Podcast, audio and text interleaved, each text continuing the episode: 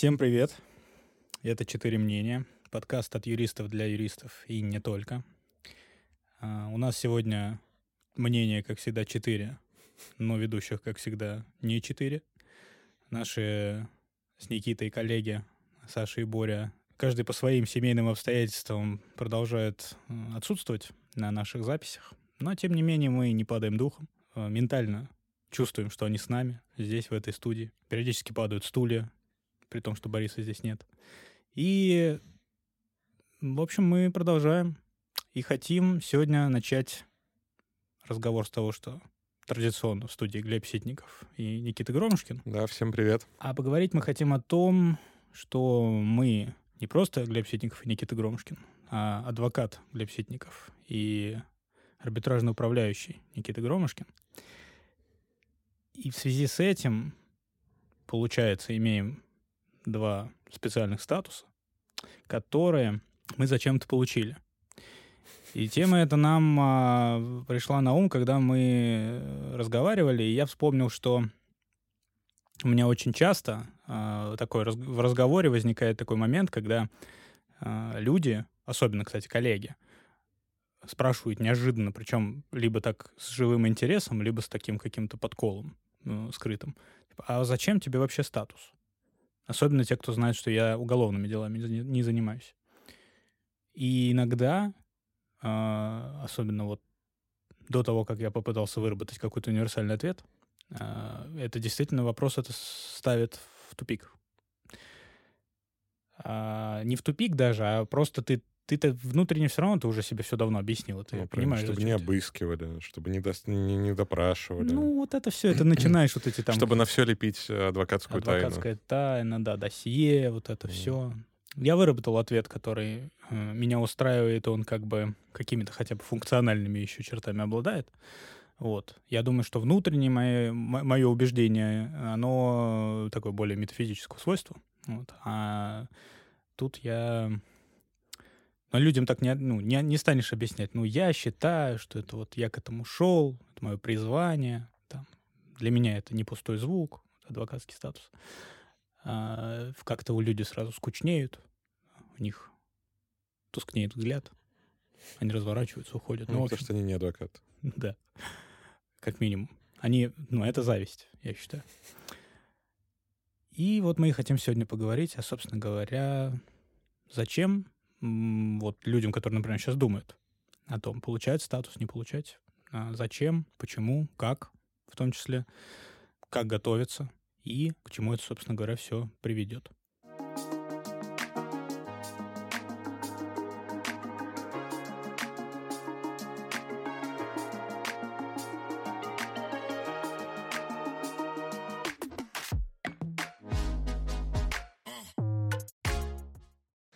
Слушай, тут на самом деле вопрос «зачем?», наверное, больше стоит только по твоему статусу. Ну да. Потому что ты как бы можешь практиковать и без него. А по твоему прям вообще не стоит? Нет. Нет, подожди, она стоит «зачем?» с точки зрения, в целом входа в профессию. В подпрофессию, назовем это так, да? Но по факту... я соврал. По сути, ты можешь вести дела как помощник.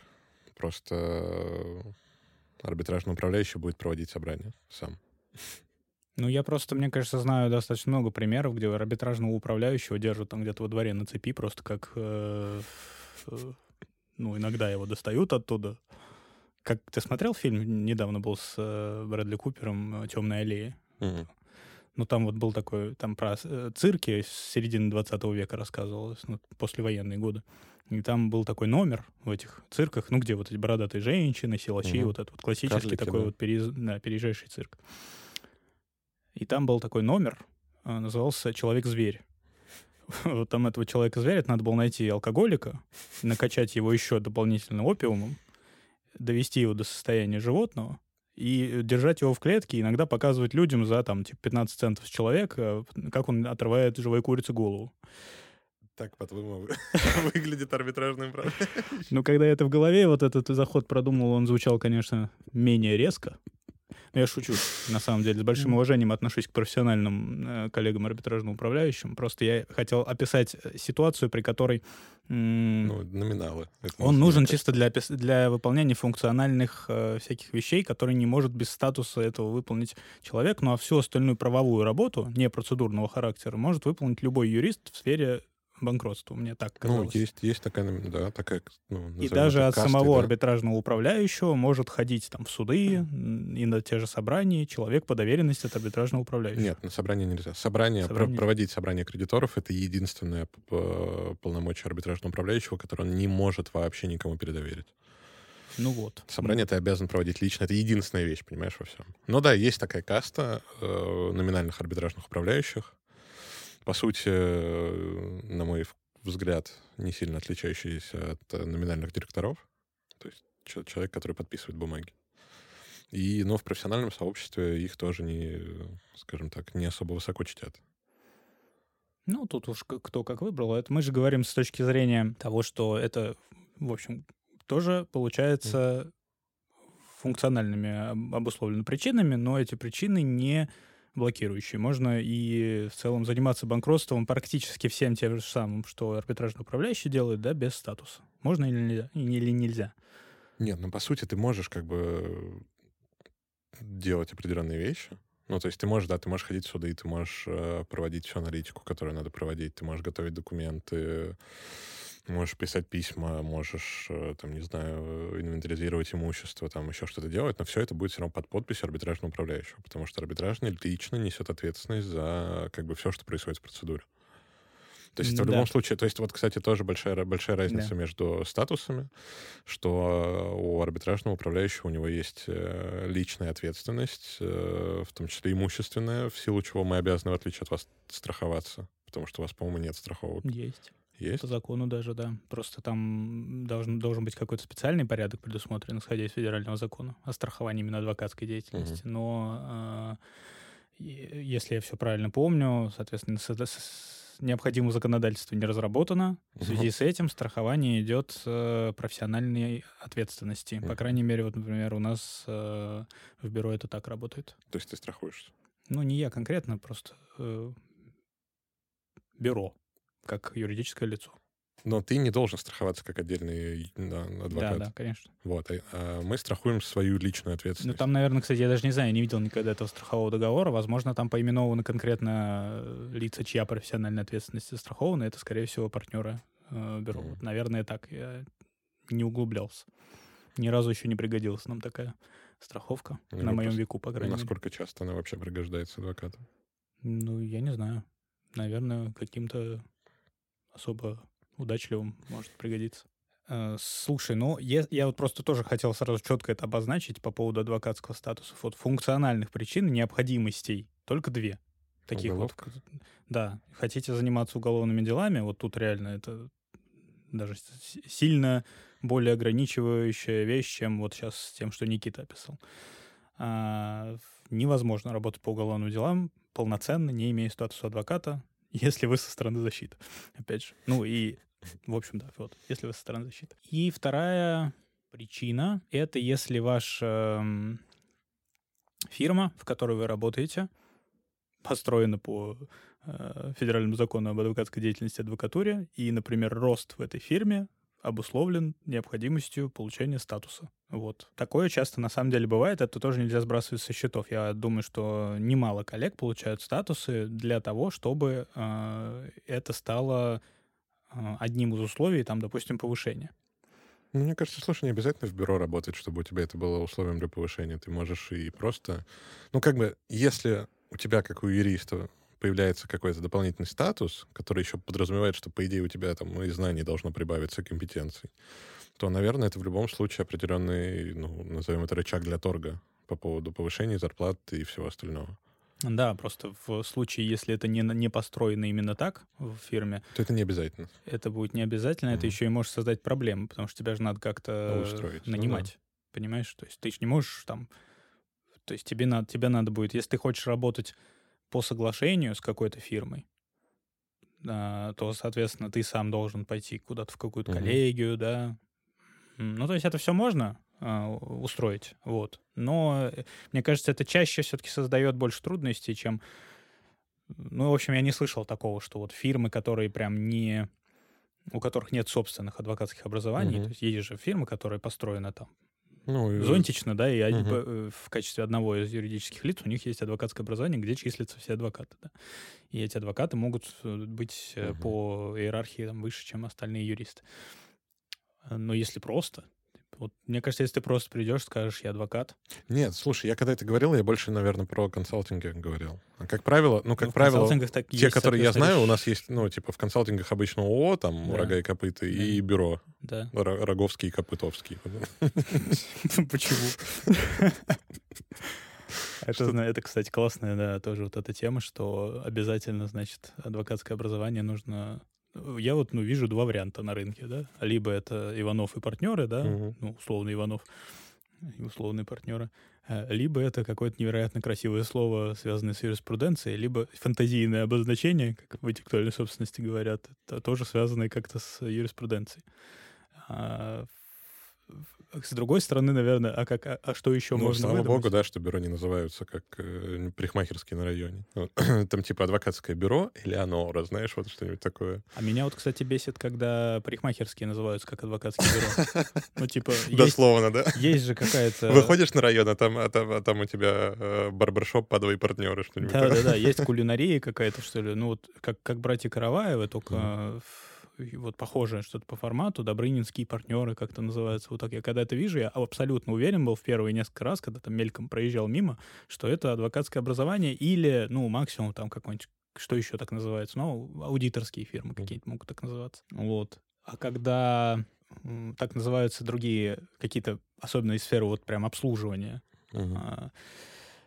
фирмы, мне все время, у меня ревность начинается. Хотя я вот недавно задумывался об этом и понял, что, ну вот, до революции, скажем, вообще большая часть коммерческих предприятий, мне кажется, так называлось всегда там по фамилии основателя, владельца, и добавлялись всякие более интересные слова, там, чем партнеры, там, сыновья,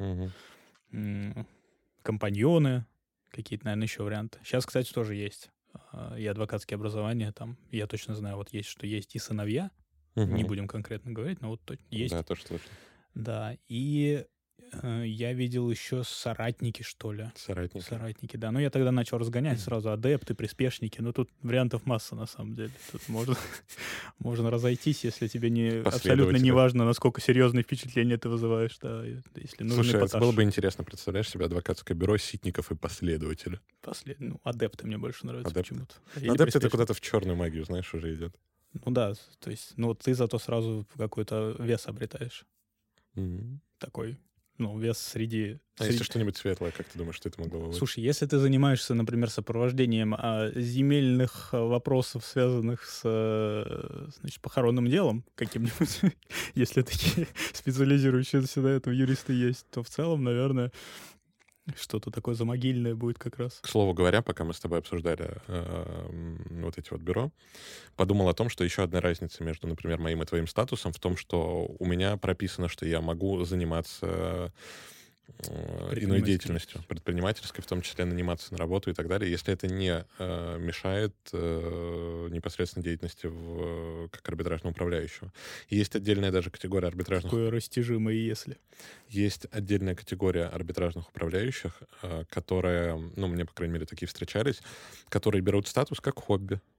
Ну, или как, ну, не то, что как хобби, но как какую-то подработку. То есть ты работаешь на основном месте работы, берешь одну-две процедуры, и параллельно, видимо, в нерабочее время, хотя не знаю, как это может получаться, просто их проводят и ведут.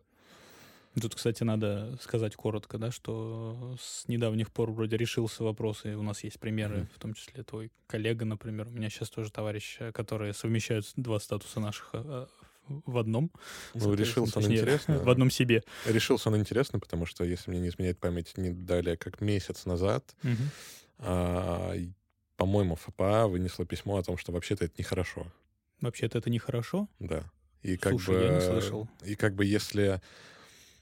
Если одно другому будет мешать, то можно статусы и решиться. Ну, если ты сейчас за время подкаста найдешь это письмо, будет прям классно, потому что это интересно. К этой же теме, кстати, вот, что все-таки не вообще иной деятельностью, да, ну, адвокату разрешено заниматься научной, преподавательской и творческой деятельностью.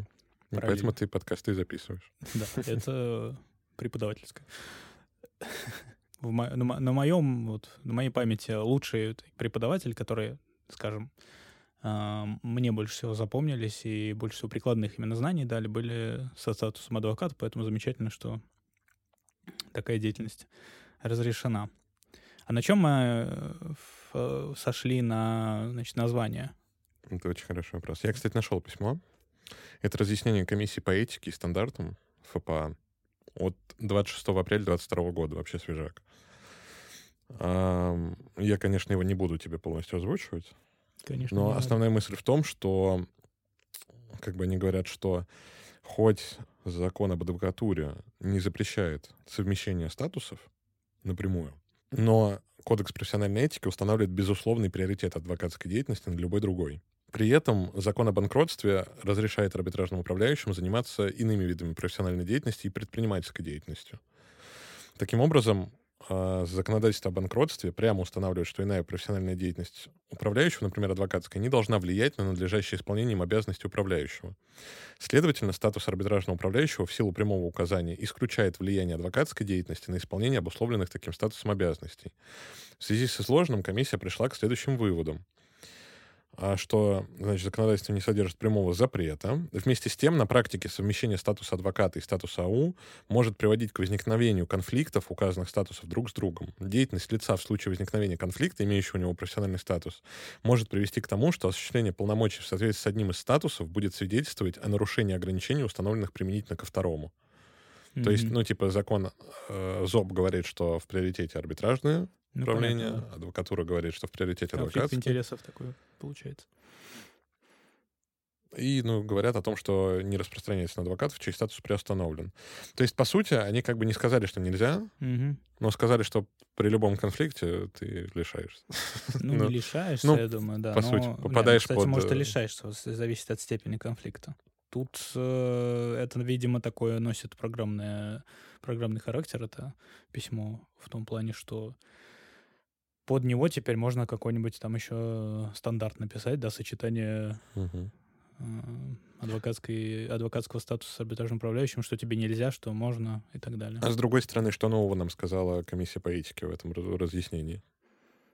То есть и так до этого было если понятно. Если ты умел, читать и толковать закон, что предполагается, если у тебя два статуса, адвокатский и арбитражный управляющий, то ты, наверное, предполагал, что, во-первых, ты не должен создавать конфликтов между основными статусами, а во-вторых, не должен заниматься при наличии адвокатского статуса как арбитражный управляющий, ты должен отказаться от своего права заниматься иной хозяйственной экономической деятельностью, получается. Потому что ты арбитражный-то статус тебе не ограничивает, но... ты сам себе приобрел дополнительные ограничения. И в целом, те, кто пытались иначе это толковать, я думаю, они просто сами себя обманывали. И но при этом, кстати, это интересный кейс с точки зрения того, что в случае совмещения двух статусов ты можешь недолгое время быть единоличным исполнительным органом в обществе. И светиться в игрюле. Пока банкротишь. По крайней мере. Опять же, но это ты... Не это ничего тебе не дает. Поэтому тут это все очень так. В целом это можно натянуть на глобус. Вполне. Да. Там просто было до этого еще Верховный, по-моему, говорил, что так как статус арбитражного носит определенные функции публичного, то тебя как бы назначает суд, следовательно, условно, чуть ли не государство твой работодатель, и поэтому как бы нет никаких трудовых отношений, нет отношений подчинения ни перед кем, кроме закона и государства. Поэтому это не является трудовой деятельностью и предпринимательской. К слову, об таких вот более высоких материях. Тот ответ, который я придумал, универсальный, для тех, кто спрашивает, зачем, это ссылка на... собственно говоря, федеральный закон об адвокатской деятельности и адвокатуре, и в котором написано, что Адвокат – это независимый профессиональный советник по правовым вопросам. Для меня очень важно, что именно это, что так это именно и прописано, что адвокат оказывает правовую помощь, а не услуги там, правового характера. Как это... Как только не пишут судьи в определениях о взыскании судебных расходов, за что они в нашу пользу, не в нашу, а в пользу доверителя взыскивают расходы на наши услуги. Ну, у нас-то все прописано как по закону об адвокатской деятельности, адвокатуре. Но судьи почти никогда не воспринимают вот это вот, какая-то там правовая помощь, вот это все. Ну, так вот, адвокат оказывает правовую помощь, имеет статус независимого советника, не работает по найму, не продает картошку, не в связи с этим всем не должен, по идее, торговаться за стоимость своих услуг, за гонорар. У него, в общем, гонорар, вознаграждение, да, не цена работ или цена услуг.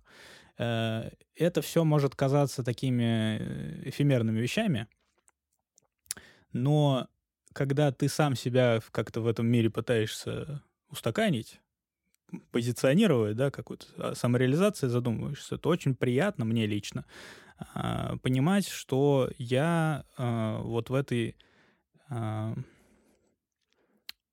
огромной массе людей, оказывающих юридические услуги, я могу морально, с точки зрения именно буквы закона, чуть возвысить себя, не над ними, а с точки зрения именно того, что я делаю. То есть это помогает к своей собственной работе относиться более также возвышенно, да, и более требовательно, и воспринимать это как долг некий. А когда ты так это воспринимаешь, такие люди, как я, начинают работать с большим энтузиазмом и продуктивнее, потому что им нравится ощущать себя в таком состоянии, да. Кому-то на это плевать, вот. Но для себя, для тех, кто спрашивает, я придумал вот такое объяснение. Оно не исчерпывает все, что внутренне я думаю и как я внутренне обосновываю свой выбор. И вообще я считаю, что там на очень большой процент это все обусловлено неким таким ходом, естественным ходом вещей, получением мною статуса. Вот. Но это объяснение, это существенная часть моих резонов. Зафиксировали, значит, теоретически адвокатский статус арбитражного управляющего может быть нужен для карьерного роста. Правильно? Да, ну, само собой. Как и любое развитие в любом направлении деятельности. При этом именно с точки зрения необходимости для осуществления профессиональной деятельности он не обязателен, если вы не занимаетесь уголовными делами и не хотите проводить самостоятельно собрание кредиторов. Получается. Нет, ну процедуру вести самостоятельно. Ну да, то есть вам в сфере банкротства вам понадобится тогда какой-то дружественный там... В смысле, вам понадобится арбитражный управляющий, на которого вы можете положиться, как на самого себя, условно. Ну, или на которого ты будешь работать. Но это просто странно, да, такая мотивация. Очень сильно хочу на кого-то работать, да, это уже ближе к какому-то карьерному росту, там, знаешь, ну да, если в разрезе того, что ты не хочешь брать на себя больше ответственности, тебя устраивает вот такое положение вещей, как сейчас, и расти ты, допустим... Не, ну подожди, ты же можешь вырасти, просто у тебя будет, ну, скажем так, горизонтальный рост в силу того, что ты просто перейдешь, там, например, к арбитражному, который больше получает. Ну, просто или в фирму, которая больше зарабатывает на всех этих банкротных делах, и ты как помощник там сможешь больше получать. То есть, ну, это просто горизонтальная миграция будет, а не вертикальная, горизонтальный карьерный рост. Это же естественная причина и такой иерархичности, распределения ответственности. Все-таки, как правило, те, кто выше находятся, на них и больше ответственность, потому что они отвечают за всех тех, кто по иерархии ниже находится. Это в целом так работает, кстати, в адвокатской деятельности. Тоже помощники-стажеры — это лица, за которых отвечает адвокат со всех точек зрения. И за обучение в том числе, там, и за огрехи какие-то перед доверителем отвечает адвокат в любом случае. Тут как с подрядчиком-субподрядчиком. То есть, вообще для доверителя твои проблемы с помощниками и стажерами — это проблемы индейцев для шерифа. Да? Ну да. Или так. Это, кстати, вот тоже один момент такой. У вас это вообще никак не выстроена, насколько я знаю. У нас есть вот этот вот таким пунктиром намеченный, но путь конкретный, как вот стать адвокатом. С точки зрения закона, он, по идее, есть такая как бы идеальная модель, которая предполагает, что ты получаешь юридическое образование, потом тебе нужно 2 года стажа, и за эти 2 года стажа предполагается, что ты работаешь помощником и стажером, при этом стажерство по закону должно быть не меньше 2 лет, точнее, стажерство может быть в пределах, так скажем, 2 лет, да, но на самом деле тебе могут сократить этот срок, он определяется адвокатом, на самом деле. Вот. И после этого ты, соответственно, имеешь право идти сдавать на статус. При этом, если у тебя есть... Господи, что я говорю? Если у тебя нет 2-летнего стажа юридического, вот тогда тебе нужно 2 года стажером проработать. Вот. Если и при этом ты можешь, будучи стажером, не ждать 2-летнего стажа, а тебе твой адвокат может за тебя как бы поручиться, и ты раньше можешь пойти на статус сдавать. Вот как это работает. Но если ты просто получил 2-летний стаж где угодно, то никто тебя не вправе, как бы, тебя не могут по формальным основаниям отказать сдать экзамен. Вот. Но идеальная модель, вот почему я сейчас запутался, потому что я про эту идеальную модель говорю. Идеальная модель в том, что ты отучился, и стаж свой ты получаешь уже у адвоката в подмастерьях. Но у нас, например, там в бюро это реализовано чисто по этому пути, там несколько ступеней помощников, потом стажер, и только потом статус. И есть определенные требования и закона, и стандартов к обучению. Распространяются на стажеров и помощников определенные нормы по повышению квалификации ежегодному, с конкретными часами, которые каждый должен в год получать. Эти часы подтверждаются всякими сертификатами или там, прослушиванием вебинаров в самой адвокатской палате и палатах регионов. Это все направляется в конкретные там, исполнительные органы палат, которые это тебе все учитывают. Короче, есть некий контроль и система, какая-никакая, контроля за обучением и подготовки к получению статуса. Так, а почему ты считаешь, что у нас такого нет? У вас есть... Нет, у вас нет же статуса до арбитражного управляющего, или есть прям помощник арбитражного управляющего? Рассказываю. Так. Закон дает определенные требования к тому, кто хочет стать арбитражным управляющим. Во-первых, тебе надо отучиться на арбитражного управляющего. То есть, если у вас это... Зависит от палаты. Насколько я помню, у вас же просто ты на экзамен выходишь, нет? У нас, например, вот за год до того, как я сдавал, в адвокатской палате Московской области было практически обязательное обучение на курсах. То есть ты должен был подтвердить, что ты прошел там определенные курсы в самой палате. Вот у нас по закону это обязательно сделать. Это примерно от 450 до 500 с лишним часов академических. А какие вообще требования? Основное требование, что у тебя должно быть... давай поделим вообще, как идет человек, который хочет стать арбитражным управляющим. Первое, что нужно сделать, это начать стажировку. Потому что стажировка у нас обязательная 2-летняя, без исключений. Угу. То есть ты обязательно 2 года должен быть стажером арбитражного управляющего. Ну, вы серьезные люди. Везде это реализовано по-разному, само собой. Есть свои особенности у разных саморегулируемых организаций и так далее. Но по факту вот закон предписывает тебе 2 года стажировки. Кроме этих 2 лет стажировки, у тебя должен быть год, как минимум, опыта на руководящих должностях. То есть генеральным директором, заместителем генерального директора, руководителем, там, высшими чинами там, госслужбы и так далее. Это тоже обязательно. Ты его подтверждаешь в том числе. То есть без... Вот этих 2 вещей, как минимум, ты статус не получишь. Ими надо заниматься заранее. Почему я начал с них? Потому что это то, что... например, когда я решил, что я там рано или поздно буду получать статус, первое, что я сделал, точнее, кого я обманываю. Как только мы закончили университет, учитывая, что я уже работал в своей специфике, я уже сразу открыл себе стажировку. Чтобы у меня эти 2 года текли. А стажировка как-то подтверждается какими-то документами, что ли? Да, в СРО, да, в СРО ты подаешь заявление о стажировке в СРО, СРО тебе, собственно, присылает письмо о том, что ты принят на стажировку определенного арбитражного управляющего конкретного какого-то. По итогам этой стажировки тоже тебе высылается сертификат СРО о том, что ты прошел стажировку в течение 2 лет в качестве там, помощника арбитражного стажера, арбитражного управляющего. А затем ты, начинаешь задумываться, да, параллельно, что надо бы, наверное, отучиться. Потому что отучиться обязательно. Ты находишь учебное заведение, которое дает программу обучения на арбитражного управляющего. Mm-hmm. Как правило, как я сказал, в районе 500 там, с лишним часов эта программа занимает. У кого-то есть... Тут также, в общем, есть очные, там, очно-заочные какие-то варианты, наверное, и вообще заочные есть. Есть учебные заведения, которые дают программу более подробно и длинно. То есть, например, там, вот, я когда смотрел перед подкастом, у той же Плешки, например, обучение 7 месяцев. Есть заведения учебные, в которых можно отучиться за 4, за 3. Такие больше экспресс-программы. Тебе на этом обучении дают знания о...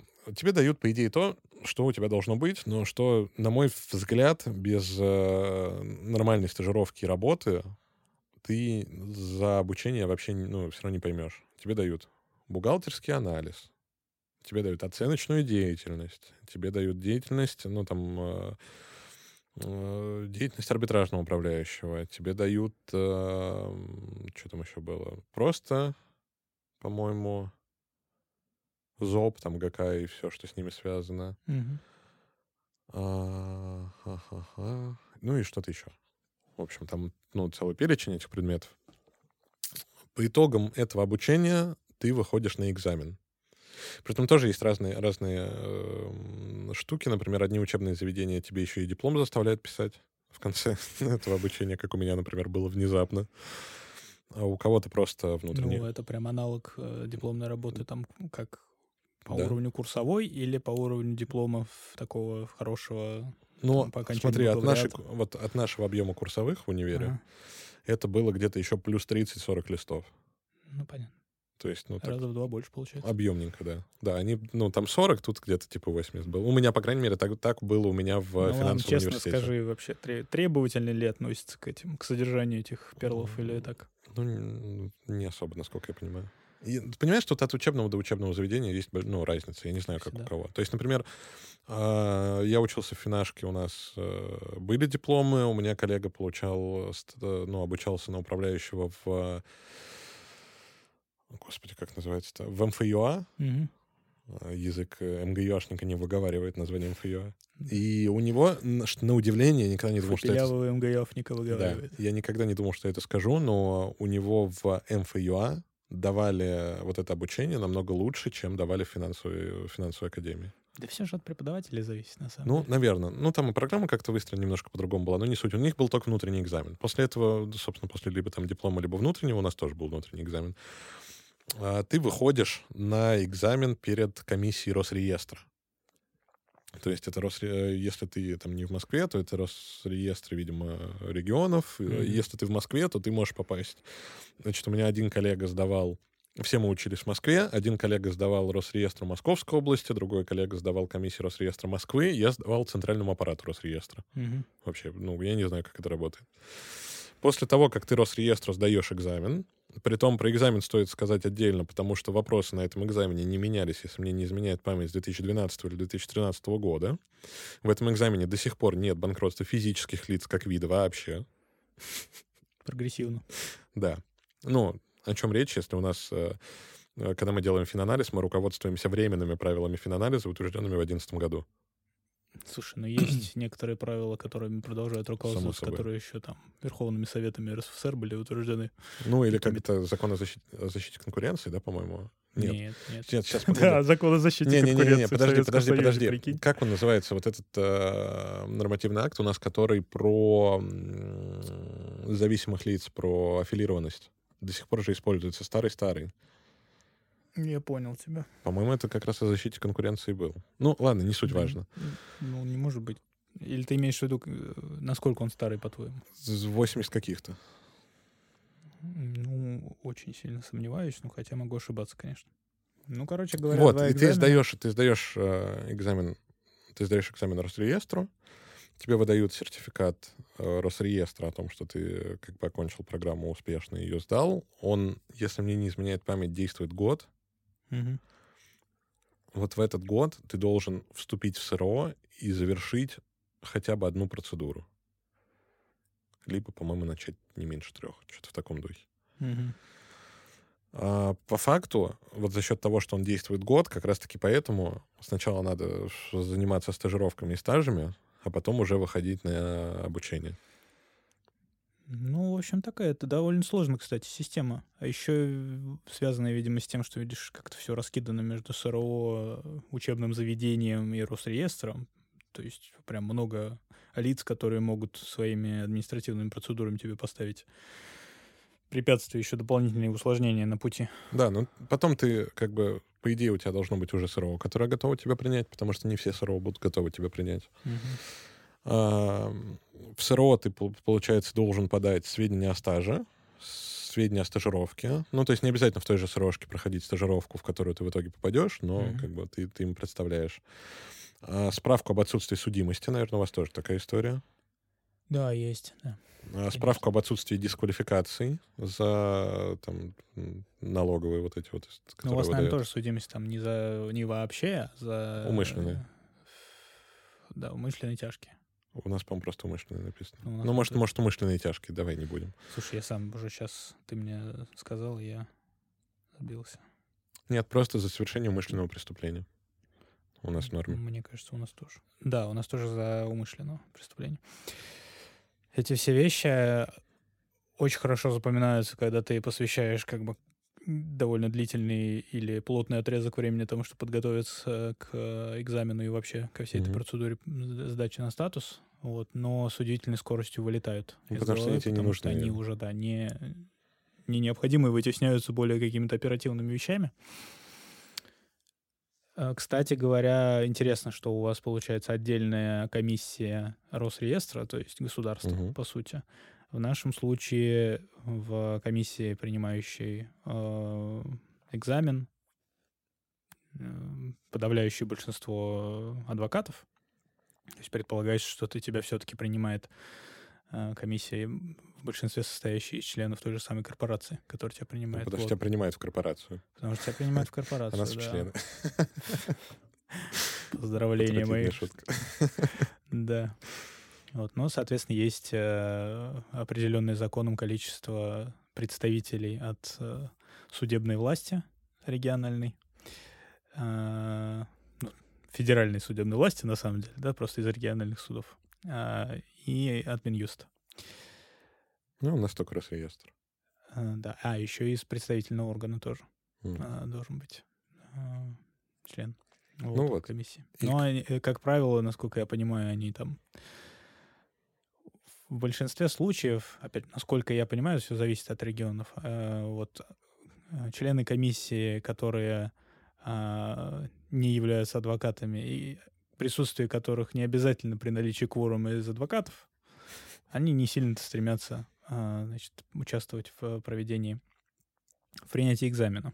Все-таки больше всего заинтересовано само сообщество, а вот это вот включение представителей из иных сфер, оно обусловлено тем, что это все-таки вещь, которая с точки зрения именно федерального закона регулируется государством, и это общественно важная тема. Ну и Минюст...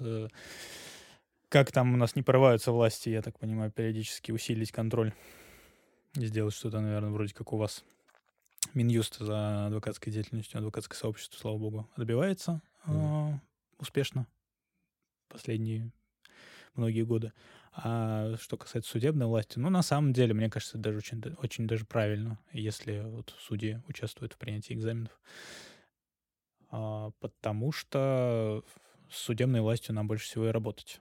В целом вообще получение адвокатского статуса, конечно, тоже всегда должно быть связано, на мой взгляд, с желанием работать именно в судах, даже если это не уголовные суды. Можно, кстати, перейти к таким забавным... Мы потом еще вернемся, я думаю, к экзамену адвокатскому, я коротко расскажу. Но я сейчас просто вспомнил, что если хотите каких-нибудь таких милых плюшек, связанных с адвокатским статусом, это то, что почему-то гораздо более нежно относятся судебные приставы, проверяющие на входе в суды к тебе. Я вот реально, я заметил просто, если они видят, что у тебя в руках удостоверение, или, наверное, значок тоже могут обращать внимание, вот, они быстрее гораздо пропускают, скажем, не проверяют вообще портфель там или проверяют, то есть часто задают такие вот адвокат, и как бы все, ты уже понимаешь, что тебя уже воспринимают как, наверное, не совсем родной элемент, да, но такой вот... Не чужеродный. Как бы, да. Ты уже имеешь некий вес. Не сказать, что это вообще имеет хоть какое-либо значение и что-то меняет, вообще ничего не меняет, но... Паспорт меньше изнашивается. По крайней мере, это приятно. Когда ты, например, быстрее проходишь, если, например, опаздываешь. Вот тебе, пожалуйста, функциональная польза. Судьи, некоторые, особенно в судах общей юрисдикции, бывает и в арбитражных судах, тоже статус адвоката отмечают. И это может тебе... Как в плюс, так и в минус играть, мне кажется. Может, минус, но это... Если ты хорошо делаешь работу, то это такой...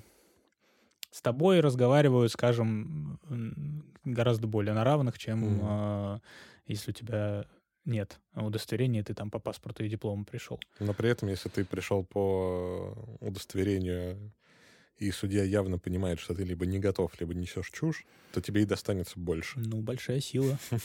Накладывает большую ответственность. Питер.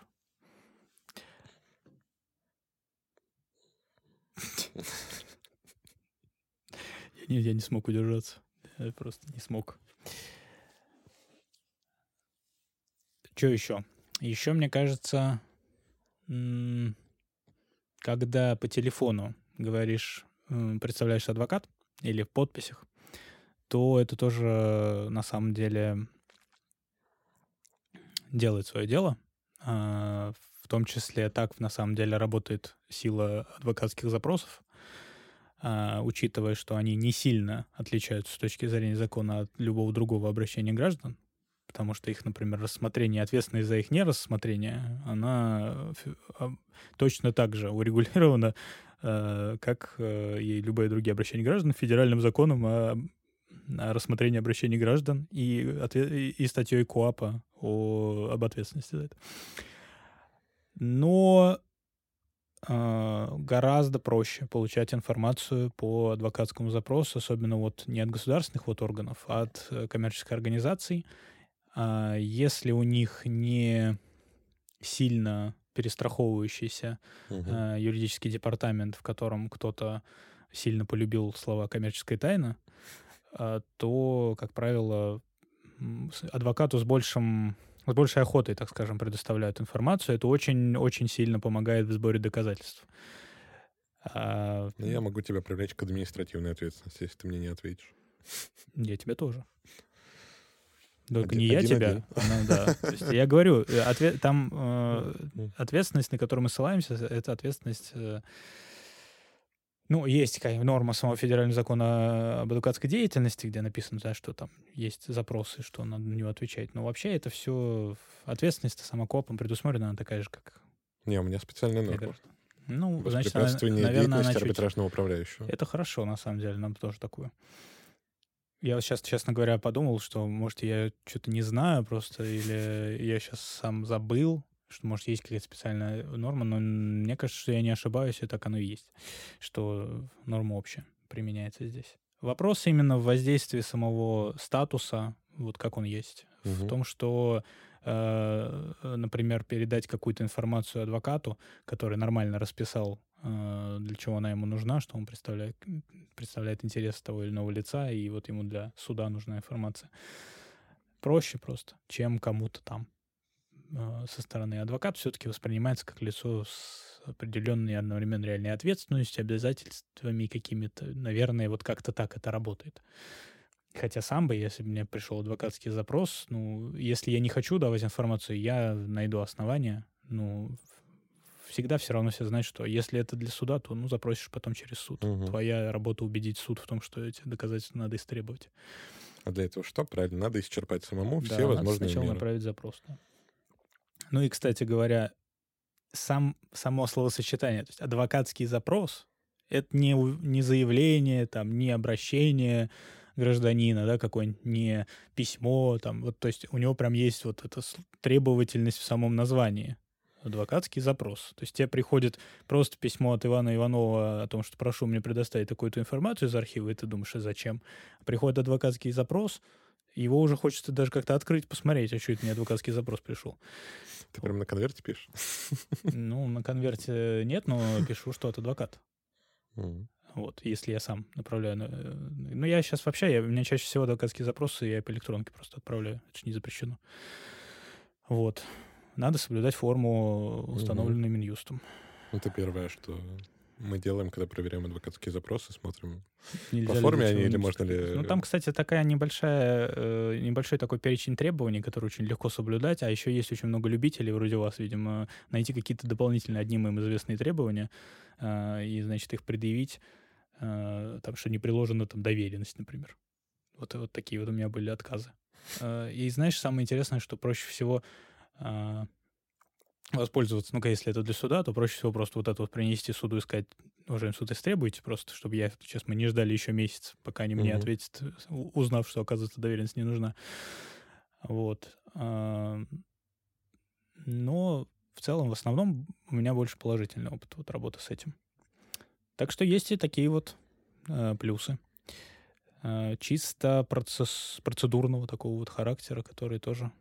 наверное, и одновременно радость, так сказать, от работы повышает. Я бы хотел, чтобы у нас были удостоверения, на самом деле, тоже. Потому что, паспорт истрепывается просто как не в себя. А я бы хотел, чтобы у нас были какие-нибудь приставки к имени, как у... вот как на Западе, там, не знаю, в англоговорящих странах, да, и, например, во Франции, например, адвоката называют мэтр. Это абсолютно официальное обращение. Типа мэтр, там, фамилия. Это значит, что у тебя есть статус адвоката.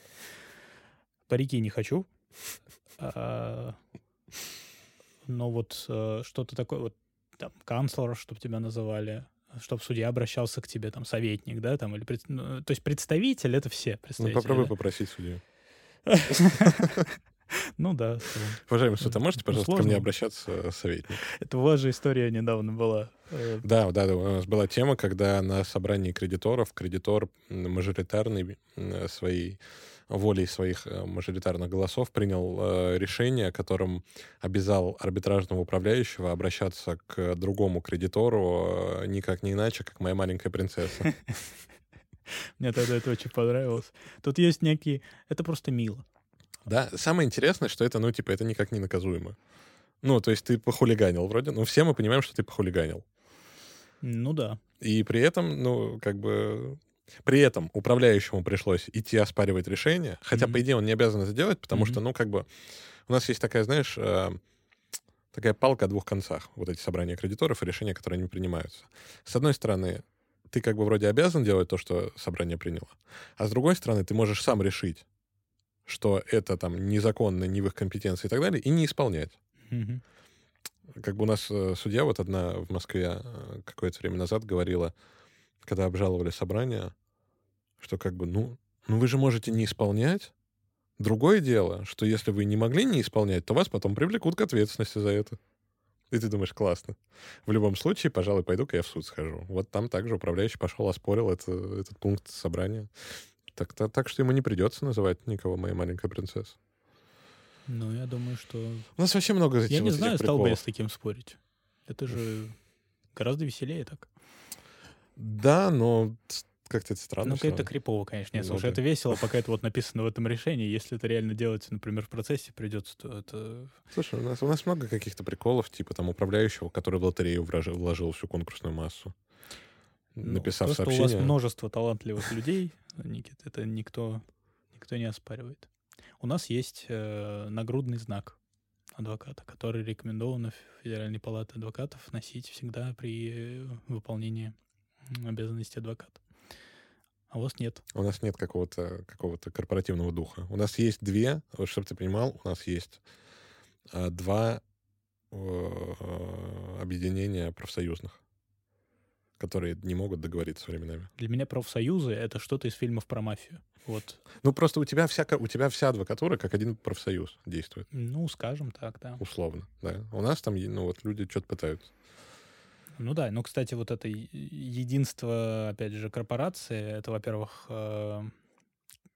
корпоративность — это один из принципов адвокатской деятельности.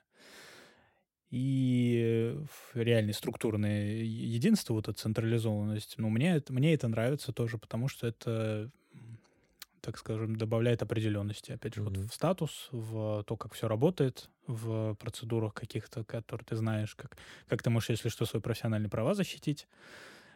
И у нас нет кодекса этики. И у вас нет... Ну, это вообще Слава отдельная, Богу. Конечно, тема для разговора, кодекс этики. Я бы здесь просто ограничился тем, что он не так там страшен, как многие думают в своей... в требовательности своей к тому, как ты должен вести свою деятельность. Он содержит основанные на здравом смысле и таких приятных вещах, как нравственность и достоинство и честь положение. Ты так это проговорил, как будто у адвокатов монополия на эти черты. У адвокатов, да. У адвокатов монополия на все вообще. Как сказал наш коллега Александр, адвокаты — это вообще люди чуть лучше, чем все. По-моему, он говорил конкретно про уголовных адвокатов. Ну, его здесь нет. Поэтому что теперь? Могу экстраполировать его эти рассуждения на всю остальную корпорацию, я думаю, он не будет сильно протестовать. И эти этические принципы, они иногда служат даже какой-то помощью. То есть ты можешь, обратившись просто к кодексу этики, в какой-то момент сам себе, например, объяснить, почему вот здесь ты вот так делать не будешь, а вот здесь ты так вот сделать можешь. Ну, ты в совет по этике можешь обратиться. Можешь обратиться, но это просто гораздо более длительное слово. Но я имею в виду, что все равно, если у тебя какая-то вот прям совсем странная история, ты всегда можешь... Не совет по этике, только в совет палаты просто можешь обратиться, да. Совет по этике. Что-то такое, друидов таких. Ну, он, кстати, есть, да, то есть есть советники по этике у ФПА. По этике стандартам есть.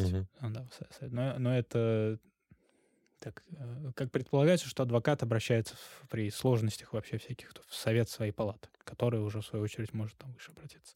В том числе там в совет палаты ты обращаешься при непонимании того, как тебе конфликт интересов разрешить. Там, можешь ли ты, например, занять позицию там, противоположную позицию доверителя, хотя здесь все достаточно однозначно расписано. Вот. Как там решить какие-нибудь финансовые вопросы с доверителем. Ну, насколько я понимаю, конечно, это редкость тоже, чтобы вот так вот адвокат обращался. Это всегда какая-то... Это должна быть такая экстраординарная прям ситуация. Как раз за счет того, что есть кодекс. И тут почему-то вот я при слове «кодекс» отдельно от всех остальных слов, я сразу себе вспоминаю «Пиратов Карибского моря», когда отец Джека Воробья зашел и сказал «чтить кодекс». Здесь реально... Вот у тебя есть набор норм. Он достаточно обширный, перечень обстоятельств охватывает. И...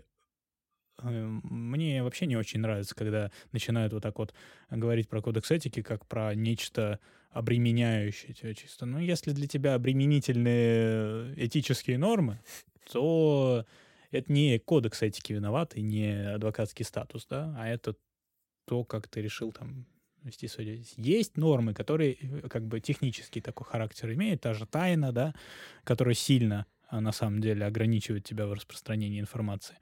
Ну, то есть банально рассказать о выигранном процессе, например, да, в тем же СМИ, по идее, нельзя вот с упоминанием всех, там, с упоминанием конкретного там номера дела и имени доверителя, названия, без согласия доверителя. Рассказать об этом в том числе у себя там на сайте, например. Тогда предполагается, что все-таки надо спрашивать согласие. Есть какие-то... Наверное, вот такие вот там технические процедурные ограничения, без которых проще живется там, юристу без статуса адвоката. Но в остальном адвокатская тайна — классный инструмент. он тоже иногда... Его просто надо научиться использовать так, чтобы он тебе помогал там в работе. Какой-никакой вот этот квази-иммунитет от уголовного преследования в плане от обысков, да, и повышенные требования к возбуждению дела в отношении адвоката, он как-то немножечко так греет душу. Но он же все равно не из этики вытекает, он из статуса вытекает. Да, но это все связано просто. Ну, то есть, кстати говоря, тоже это один из там вопросов, обсуждаемых на экзамене, даже не так не обсуждаемых, это один из вопросов, который ты будешь изучать при подготовке к статусу, это то, как, вот, как выстроено вообще законодательство в адвокатуре, что ну, кодекс этики — это не закон же. Угу. Это такой... Это нормативный акт, и он просто встроен в систему, скажем, норм, регулирующих деятельность адвокатскую. Вот. Но он для тебя обязателен именно в силу принципов корпоративности, да, и остальных принципов адвокатской деятельности и того, что ты в целом вот этот статус получаешь, ты как бы его, ты обязуешься перед корпорацией исполнять этот кодекс, да, не перед кем-то еще даже, по сути. Ну, понятно, что ты это вообще все обязанности свои ты берешь перед доверителем, исходя из там текста присяги, вот. Но, наверное, в глобальном смысле там перед обществом вообще. Ну, слушай, у нас, наверное, часть вот того, что у вас в целом положено на корпорацию, у нас это все на срочках. То есть, ну, как бы ты как арбитражный управляющий обязан быть членом хотя бы одной, точнее, только одной саморегулируемой организации. Их всего, если мне не изменяет память, что-то около там 15-19 штук на всю Россию. Может, сейчас и больше. Не помню, если честно. И тоже, ну, то есть, как бы у нас... На нас могут пожаловаться в 3 места. Первое — это Росреестр. Росреестр, как правило, рассматривает вопросы такие, знаешь, больше... Ну, там, пропуск каких-то сроков. Где-то что-то, вот закон говорит написать А, а ты написал Б. Ну, вот какие-то такие вещи. Mm-hmm. Второе место, куда ты можешь пожаловаться, это в суд. Конкретно в свое дело о банкротстве. Типа, уважаемый суд, а вот управляющий, например, волокитой занимается. И там должен был там деньги перечислить, не перечисляет. Или там, не знаю, должен был там заключить какой-то договор и не заключает. Ну, что-то такое более... Как это называется? Сущность, знаешь? Ну... фактурное, но это странно звучит. Ну, в общем, такое именно из содержания процедуры идет. Mm-hmm. И третье место, куда можно пожаловаться, это в СРО. Есть отдельные индивидуумы, которые берут свою жалобу в один из органов, просто ее троят и отправляют во все. Ну, не суть. И вот СРО как раз тогда у них есть отдельные комиссии, дисциплинарные комитеты, точнее. И вот этот дисциплинарный комитет, он разбирает твое дело. То есть смотрит, насколько твои действия совпадают или не совпадают с законом о банкротстве. В том числе тебе там могут вынести какое-нибудь предупреждение. Вот. И поэтому, ну, так же, как СРО, по сути, да, там, СРО тебя в процедуру отправляет. Ну, то есть, как ты там пишешь согласие на процедуру, СРО собирает весь пакет документов за тебя, СРО следит, чтобы ты проходил повышение квалификации, про которое ты говорил в начале подкаста у нас. Тоже обязательно. Вот я 2-й год у тебя на родине прохожу. У меня на родине прохожу? Да. Там лучшее повышение квалификации. Да. Вот. СРО следит... В Швейцарию едут за шоколадом. Да, в Пензу за повышение квалификации. Согласен. Именно так. И петухом. Это надо объяснять, Никита. Нет, так даже будет интересно. Это напиток, уважаемые слушатели. За которым не стоит ехать. Да. Потом СРОшка следит за тем, чтобы ты был застрахован. То есть, по идее, если ты, например, обязательное страхование не сделал, то там, через месяц СРО обязана... тебя исключить из своих членов и подать во все твои дела отстранение. Ну, есть, слушай, вот это же все бодрит.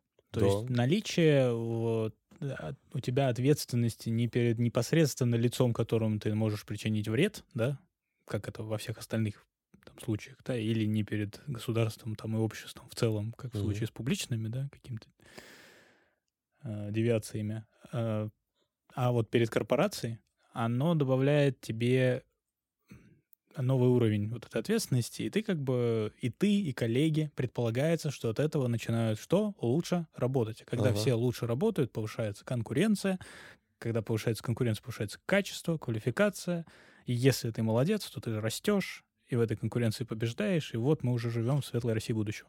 Но есть один нюанс по поводу повышения, по поводу ответственности. Так. У нас, в отличие от вас, у саморегулируемых организаций есть компенсационный фонд, в который мы все вкидываемся при входе в саморегулируемую организацию. Почему-то нам не возвращают эти деньги при выходе, что для меня до сих пор загадка, я не понимаю, почему. Потому что на них содержится это все. Нет, по идее, они должны быть неприкосновенны. Как бы каждый... Потому что комфонд рассчитывается... На них строится дача председатель. Как у вас называется? Кто у вас управляет этими СРО? У нас директор, например. Вот, директор. Он что, зря так называется? Директор целый. Вот, по идее, ну, типа, комфонд рассчитывается от количества членов, потому что вы должны, ну, соразмерно внести в него свой взнос. По идее, если я выхожу, количество членов уменьшается. Где моя соразмерная часть обратно?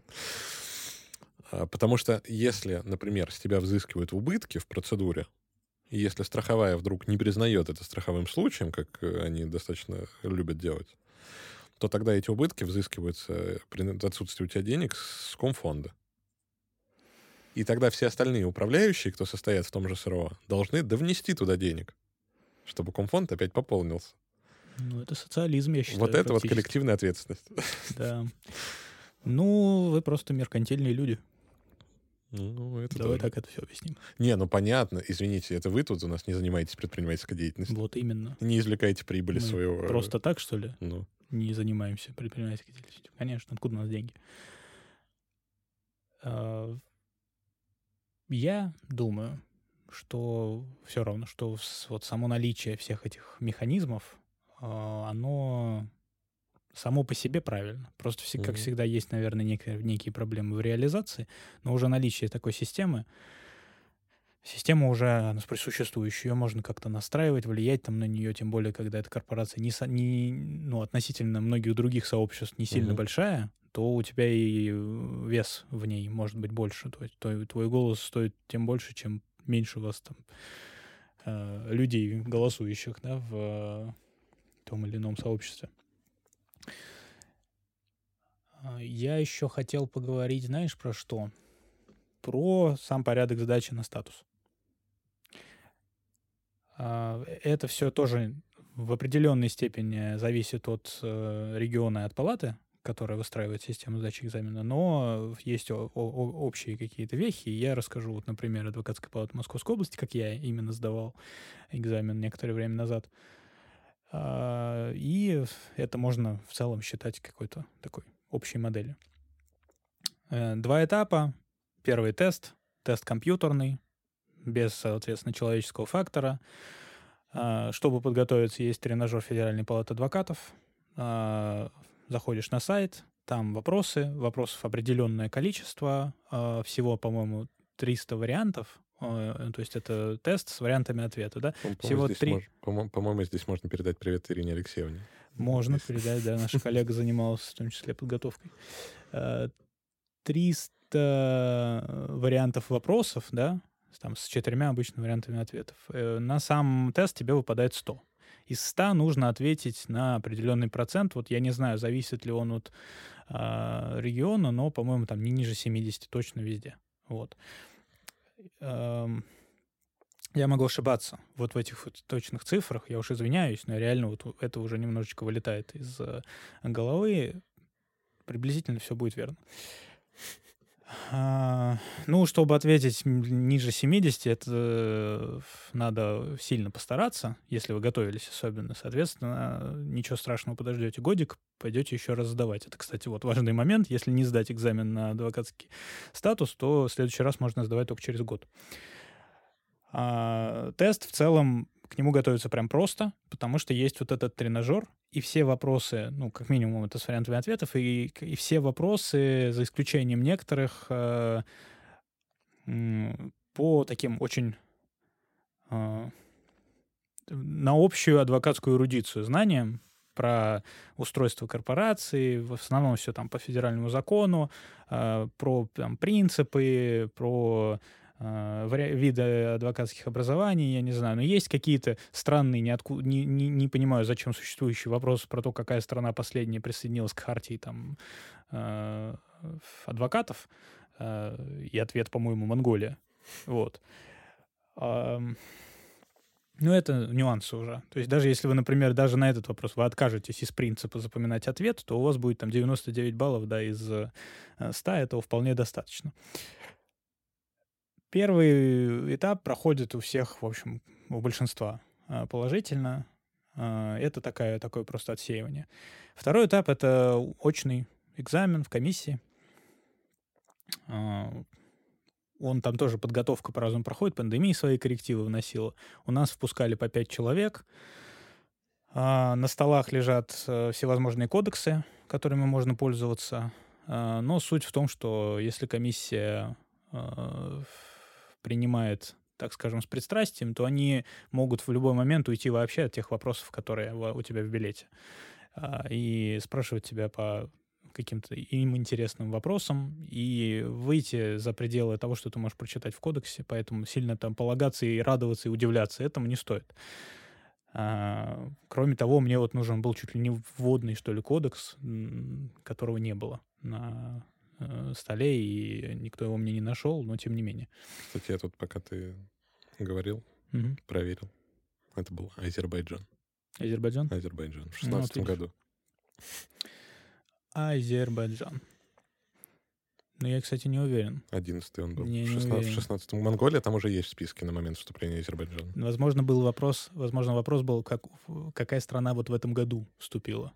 И они последние. Потому что точно был где-то ответ Монголия. Это я помню. Вот. Но это невозможно. Я тогда-то это с трудом и со скрежетом зубовным запоминал. Что касается экзамена, то там в Адвокатской палате Московской области по билетам где-то 200 с чем-то вопросов, которые нужно выучить по материальному праву и процессуальному. И в каждом билете получается по 3 вопроса и еще по одной задаче. То есть помимо вот этих 200 вопросов, по которым надо подготовиться, еще там умноженные на сколько-то вот эти вот на сколько-то билетов, да, вот эти вот задачи в конце. Ну, наверное, штук... Много, да. Штук 40, ой, не знаю, от 40 до 80 там этих задач. Задачи представляют из себя, например, напишите там проект искового заявления о взыскании займа в такой-то суд. Спрашивать, когда вы будете отвечать по этой задаче, будут не то, что у вас там красиво написана форма документа, да, а спрашивать будут вещи, которые там нужны в первую очередь. Правильно ли вы определили подсудность, пошлина нужна, здесь не нужна, и какой размер. Учитывая, что у вас есть налоговый кодекс, вы можете ее прямо определить или формулу сказать, да. Правильно ли вы определили предмет, обстоятельства, которые должны быть изложены в исковом заявлении в обоснование. Ну, в общем, вот такие вещи. Ну, реально... Кстати, справедливости ради, не во всех палатах, по-моему, дают кодексы. Нет, кодексы, я, насколько понимаю, везде, а вот задачи, кстати, как таковые, не везде. И количество вопросов в билетах может отличаться, и перечень вопросов тоже, он есть общий, ФПАшный, но при этом он может корректироваться в пределах палаты, там как-то добавляться, убавляться какие-то вопросы. Например, в Адвокатской палате Московской области вообще нет вопросов по интеллектуальной собственности, я не помню, если они с перечнем вопросов в Федеральной палате, по-моему, есть. И по банкротству там 1 или 2 вопроса. Вот, которые как раз там, по-моему, про банкротство физических лиц был вопрос. И какой-то общий про процедуры. Я тогда, помню, даже с тобой консультировался, когда готовился, чтобы ты мне дал какой-то короткий такой дайджест, что мне выучить, чтобы на этот вопрос отвечать. Вообще... Я помню, что вот подготовка к экзамену, ко второй части, с психологической точки зрения, наверное, была самым давящим видом подготовки к чему-либо, который я вот за всю жизнь испытывал. То есть никакие там ЕГЭ, ГОСы, вообще ничего этого рядом не стояло. именно по осознанию степени важности шага. Но ты не забудь сказать о том, что ты еще и работу решаешься, если ты не сдаешь. А, кстати, да. Ну, это, не знаю, я как-то к этому всегда относился, как вообще к какой-то такой крайности, но еще сам факт, что через год только сможешь пересдать, вот. Это довольно-таки сильно морально давит. Тут нужно как-то... Ну, я думаю, что к моменту, когда вы будете сдавать статус, экзамен на статус, вы уже выработаете определенные какие-то инструменты, как себя успокаивать там и настраивать на сдачу экзаменов всех остальных. Вот их нужно включать по максимуму, потому что это, по крайней мере, то, как я это видел, когда у меня принимали экзамен, это экзамен... и формальный одновременно, и одновременно такой оценочный. То есть сидят взрослые, опытные, с большим стажем люди, которые принимают тебя в конкретную корпорацию с определенными ценностями, и они оценивают тебя в том числе вот просто как человека, как специалиста. Перед тем, как спрашивать уже по вопросам, там, заместитель председателя, вот, говорю вот эти названия, да, ну, в общем, лицо, которое именно организует процесс приема, объявляет, там, зачитывает твою анкету с тем, какое у тебя образование, какой стаж, был ли ты помощником-стажером. Кто твой лучший друг, да, вот эти анкеты были в школе. Могут интересные вопросы задаваться коллегам, которые пришли после работы в правоохранительных органах сдавать на статус адвоката. Вопросы, связанные с тем, как они для себя объясняют, например, причины, почему они решили как бы поменять процессуальную сторону, если с уголовно-правовой точки зрения смотреть, уголовно-процессуальной. Вот. Как бы корпорации, по идее, приветствуют, когда приходят молодые люди, которые вот изначально шли на статус именно, да, определенные там направления бакалавриат или магистратуру заканчивали, или работали только в адвокатских образованиях. Но с точки зрения именно приема по билетам, по вопросам, никакой дифференциации я не увидел, ни тем более дискриминации. Здесь все как бы заинтересованы в том, чтобы уровень определенный поддерживался. И, соответственно, надо готовиться, надо выделить на это достаточный промежуток времени, желательно взять отпуск перед, там за недельку, допустим, чтобы этот шаг сделать как бы осознанно, подготовиться хорошо и уверенно все сдать.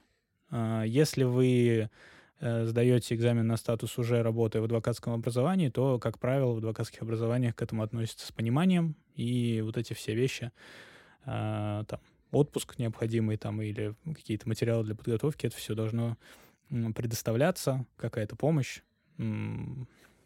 все, что с этим связано.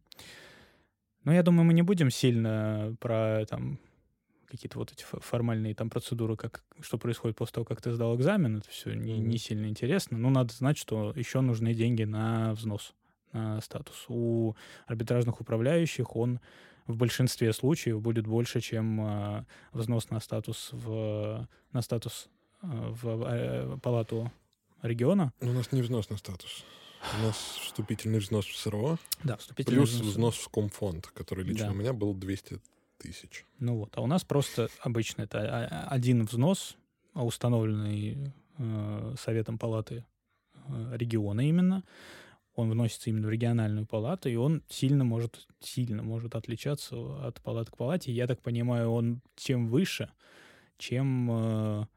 меньше сам регион и меньше количество адвокатов в палате, потому что я слышал, что там в адвокатской палате Республики Горный Алтай там какой-то вообще заоблачный там взнос. Ну, в том числе это экономически, это, наверное, может быть обусловлено тем, что это взнос, это часть финансирования всей деятельности самой процедурной. И чем меньше адвокатов, тем меньше... поступлений, соответственно, надо увеличивать сам размер этих поступлений. Сколько у вас экзамен стоит? Вот что я забыл. У вас, ну, какая-то пошлина или вот что-то? Нет. Вообще бесплатный экзамен? Да. Но мы же не... Это же не... Какая пошлина? Ну. Это ты, наверное, за Росреестр ты платишь, да, пошлину за... Не-не-не, но у меня... Я не плачу. Или плачу? Или не плачу? в ГАИ платил. Вот в Росреестре не помню. Я просто к тому подумал, о чем подумал, что, например, у нас все обучение с экзаменом, ну, типа, понятно, что у нас обучение платное. Так, ты, вот, у нас обучение стоит ну, где-то от полтинника, еще самообучение вверх. Цена идет. Я поэтому подумал, есть ли у вас что-то такое, да. Тут нет обучения. Здесь есть такая фишка, что в каких-то палатах, я так понимаю, может быть установлено правило, что взнос платится до сдачи экзамена и не возвращается в случае не сдачи экзамена. Не знаю... Мотивирует дополнительно. Да, не анализировал никогда, насколько это отвечает требованиям законодательства и как бы, правилам вот, приема экзамена палаты. Но, по-моему, вот Борис как раз рассказывал, что когда он сдавал в той палате, в которой он сдавал, да уж не будем тоже называть конкретно, ну, в центральной части России. Там вот именно такое правило было, и меня тогда это очень сильно удивило. В Адвокатской палате Московской области, когда я сдавал, ты взнос платишь, если ты сдал экзамен, ты его платишь как бы как человек, вступающий в статус, вступающий в палату. Ну, что логично, да. Да, вот. И взнос... не сильно там большой, что-то в районе 65 тысяч у нас был. Ну, вот я говорю, у вас получается сложнее, ну, по моим ощущениям. В палате Москвы больше. И отличаются еще, у нас есть взносы регулярные, соответственно, регулярные взносы, то есть это разовый, а еще ты платишь в течение года. Ну, у нас срочка тоже самое. Да, вот. По-разному. Ну, вот эти, которые регулярные в Адвокатской палате Москвы и в Адвокатской палате Московской области, они вполне себе такие... там, небольшие и посильные. Даже от них, от уплаты этих взносов, ну да, это по всей стране было, там можно было освободиться в период пандемии, выходили разные разъяснения, связанные с тем, что вот там